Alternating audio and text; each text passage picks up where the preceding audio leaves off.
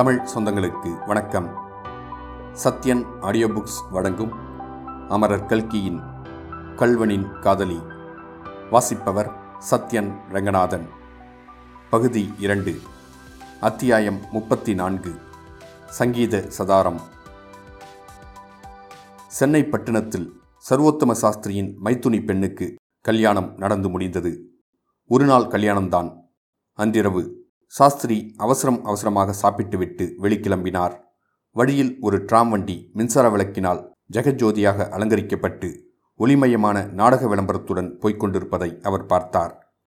சங்கீத சதாரம், எங்களுடைய புதிய நட்சத்திர நடிகரை திருடன் பாட்டில் கண்டு கழியுங்கள் என்று அந்த மின்சார ஜோதி விளம்பரம் பிரகாசப்படுத்தி கொண்டு போயிற்று. நாடக கொட்டகைக்கு அவர் போய் சேர்ந்தபோது அங்கே ஏராளமான கூட்டம் நின்று கொண்டிருக்க கண்டார். ஜனங்கள் டிக்கெட் வாங்குவதற்கு நான் முந்தி நீ முந்தி என்று பிரமாதமான சண்டை போட்டு கொண்டிருந்தார்கள். போலீஸ்காரர்கள் சிலர் கையில் குண்டாந்தடிகளுடன் கூட்டத்தை சமாளிக்கும் வேளையில் ஈடுபட்டிருந்தார்கள். சற்று நேரத்திற்கெல்லாம் சீட் காலியில்லை என்று நோட்டீஸ் போடப்பட்டது. அநேகம் பேர் ஏமாற்றத்துடன் திரும்பிச் சென்றார்கள்.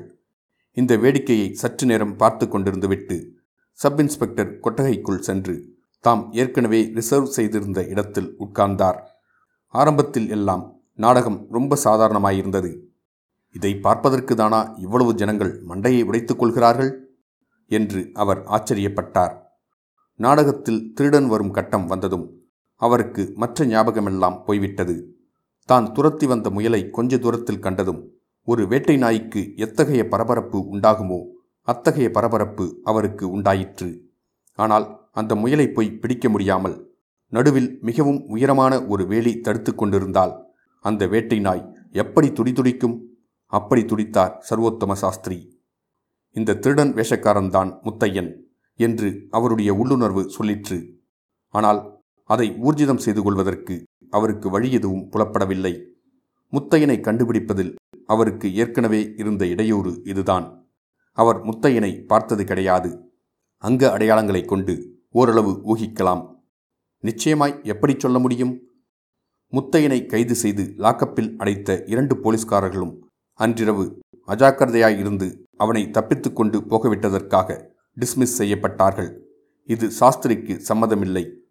அவர்கள்தான் முத்தையனை பார்த்திருக்கிறார்கள். ஆதலால் அவனை பிடிப்பதில் அவர்களுடைய உதவி மிகவும் உபயோகமாயிருக்கும் என்று அவர் கருதினார்.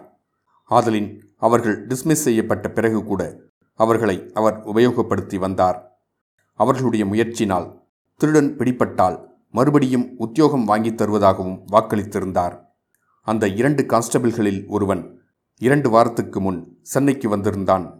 சென்னையில் இருந்த அவனுடைய மைத்துனன் வேலை தேடி தருவதாக சொன்னதன் பேரில் அவன் வந்தான். வந்தவன் ஒரு நாள் சங்கீத சதாரம் பார்க்கப் போனான். அங்கே திருடன் வேஷக்காரனை கண்டதும் அவனுக்கு சந்தேகம் உண்டாயிற்று. முத்தையன் மாதிரி அல்லவா இருக்கிறான் என்று நினைத்தான். நினைக்க சந்தேகம் உறுதிப்பட்டது.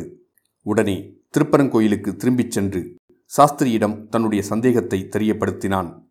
சாஸ்திரி முதலில் பு பு என்றார். துளிக்கூட நம்பிக்கையில்லாமல் சிரித்து பரிகாசம் செய்தார். திருடனை பிடிக்க உன்னைத்தான் அனுப்ப வேண்டும் என்றார். ஆனால் அவர் மனத்திலும் எப்படியோ சந்தேகத்தின் விதை போட்டாய்விட்டது. 2 மாதமாய் முத்தையனுடைய ஆர்ப்பாட்டம் அந்த பக்கத்தில் ஒன்றுமே இல்லாததால் அவருடைய சந்தேகம் வளர்ந்து வந்தது. ஆனால் இத்தகைய ஆதாரமற்ற சிரிப்புக்கிடமான சந்தேகத்தின் மேல் என்ன நடவடிக்கை எடுக்க முடியும்? மைத்துனி பெண்ணின் கல்யாணத்தை வியாஜமாக வைத்துக்கொண்டு தாமே ஒரு முறை சென்னைக்கு போய் பார்த்துவிட்டு வரலாமா என்று ஒரு யோசனை தோன்றிற்று. இப்படி அவருடைய மனத்திலே உள்ளுணர்ச்சிக்கும் புத்திக்கும் போராட்டம் நடந்து கொண்டிருந்த சமயத்திலேதான் மேற்படி பத்திரிகை செய்தியை அவர் பார்த்தார். சரி, இதை போய் பார்த்துவிட்டு வந்தால் ஒழிய மனத்தில் அமைதி ஏற்படாது, வேறு எந்த வேளையிலும் மனம் செல்லாது என்று தீர்மானித்துதான் அவர் சென்னைக்கு கிளம்பி வந்தது. நாடக மேடையில் திருடன் வந்ததிலிருந்து அவருடைய தவிப்பு நிமிஷத்துக்கு நிமிஷம் அதிகமாகி கொண்டிருந்தது. சில சமயம் நாம் எதையோ ஞாபகப்படுத்தி கொள்ள விரும்புகிறோம். இதோ ஞாபகம் வந்துவிட்டது போல் தோன்றுகிறது. ஆனாலும் வருவதில்லை. ரொம்பவும் தெரிந்த விஷயம், தெளிவான சங்கதி, சந்தேகம் இல்லாத செய்தி. ஆனால் அதென்ன நெஞ்சாங்குழியில் இருக்கிறது, நினைவுக்கு வரமாட்டேன் என்கிறது. இப்படி எத்தனையோ தடவைகளில் நாம் தவித்திருக்கிறோம் அல்லவா? சர்வோத்தம சாஸ்திரி இப்போது அந்த நிலைமையில்தான் இருந்தார். இவன் முத்தையன்தான். ஆனால் அதை நிச்சயம் செய்வது எப்படி? ஏதோ ஒரு வழி இருக்கிறது, ஆனால் அது என்ன? சாஸ்திரி தலையை சொரிந்து கொண்டார். நெற்றியை அமுக்கி பிடித்து கொண்டார். நல்ல வேளையாக அப்போது எல்லோரும் நாடகத்தில் மிகவும் ரசமான கட்டத்தில் பூர்ணமாய் ஈடுபட்டிருந்தபடியால் சாஸ்திரியை யாரும் கவனிக்கவில்லை. யாராவது அவருடைய சேஷ்டைகளை கவனித்திருந்தால் இவருக்கு என்ன பைத்தியமா என்றுதான் யோசிக்க வேண்டியிருந்திருக்கும். நாடகத்தில் மிகவும் ரசமான கட்டம் சதாரமும் திருடனும் சந்திக்கும் இடம்தான்.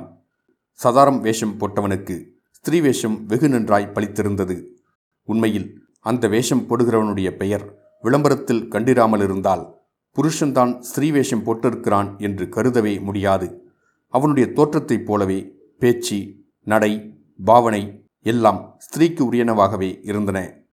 அவனுடைய கைகளின் ஒவ்வொரு அசைவிலும், உடம்பின் ஒவ்வொரு நெளிவிலும், புருவத்தின் ஒவ்வொரு நெறிப்பிலும், கண்ணின் ஒவ்வொரு சுழற்சியிலும் மெல்லியலாரின் இயற்கை பரிபூர்ணமாய் பொருந்தியிருந்தது.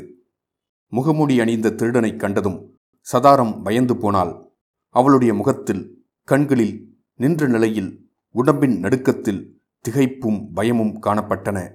அப்போது அவளை பார்த்த யாருக்கும் புலியைக் கண்டு வெருண்டு நிற்கும் பெண்மானின் தோற்றம் உடனே ஞாபகம் வராமற் போகாது. ஐயோ, நீ யார் என்று சதாரம் குடல் நடுக்கத்துடன் கேட்டாள். நானா, நான் மனுஷன் என்று சொல்லிச் சிரித்தான் திருடன். அந்த சிரிப்பினால் சிறிது தைரியம் கொண்ட சதாரம், நீ திருடன் இல்லையா என்றாள். நான் திருடன் இல்லை பெண்ணே, நான் கள்ளன். கள்ளனா? ஐயோ, உன்னை பார்த்தால் எனக்கு பயமாயிருக்கிறது என்றாள் சதாரம். அப்போது திருடன் தெம்மாங்கு மெட்டில் ஒரு பாட்டு பாடத் தொடங்கினான். கண்ணே உனக்கு பயமேனோ என்று ஆரம்பித்து அமர்க்களமாய் பாடினான். தன்னுடைய குல பரம்பரையின் பெருமையெல்லாம் அவன் எடுத்துச் சொன்னான். தன்னுடைய குலத்தின் ஆதி புருஷன் கிருஷ்ணன் என்னும் கள்ளன் என்று கர்வத்துடன் கூறினான். அப்பேற்பட்ட கள்ளர் பரம்பரையில் வந்த வீரக்கள்ளன் நான், உனக்கு கள்ளப்புருஷனாய் வாய்த்திருக்கிறேன் என்று பாட்டை முடித்தான். அப்படி பாட்டை முடிக்கும்போது தன்னுடைய முகமூடியை சற்று அவன் விலக்கி சொந்த முகத்தை காட்டினான். அப்போது சதாரம் ஆ என்று கூவி மூர்ச்சையாகி கீழே விழுந்தாள். ஆனால் சபையோர் எல்லாரும் அச்சமயம் பிரமாதமான குதூகலம் அடைந்து கைத்தட்டி ஆர்ப்பரித்தார்கள். அநேகர் ஒன்ஸ்மோர் என்று கத்தினார்கள். அவன் திருடனாகையால் முகமுடிக்கு பின்னால் பயங்கரமான முகம் இருக்க வேண்டும் என்று எதிர்பார்த்தவர்களுக்கு களை சொட்டிய முத்தையனுடைய அழகான முகத்தை கண்டதும் அவ்வளவு உற்சாகம் உண்டாயிற்று. அச்சமயம் சர்வோத்தம சாஸ்திரியின் முகம் கூட பிரகாசம் அடைந்தது. ஆனால் அதற்கு காரணம் மட்டும் வேறு. திருடனுடைய முகமூடி விலகிய அதே சமயத்தில் சாஸ்திரி தம்முடைய சந்தேகத்தை நிவர்த்தி செய்து கொள்ள ஒரு வழி கண்டுபிடித்து விட்டார்.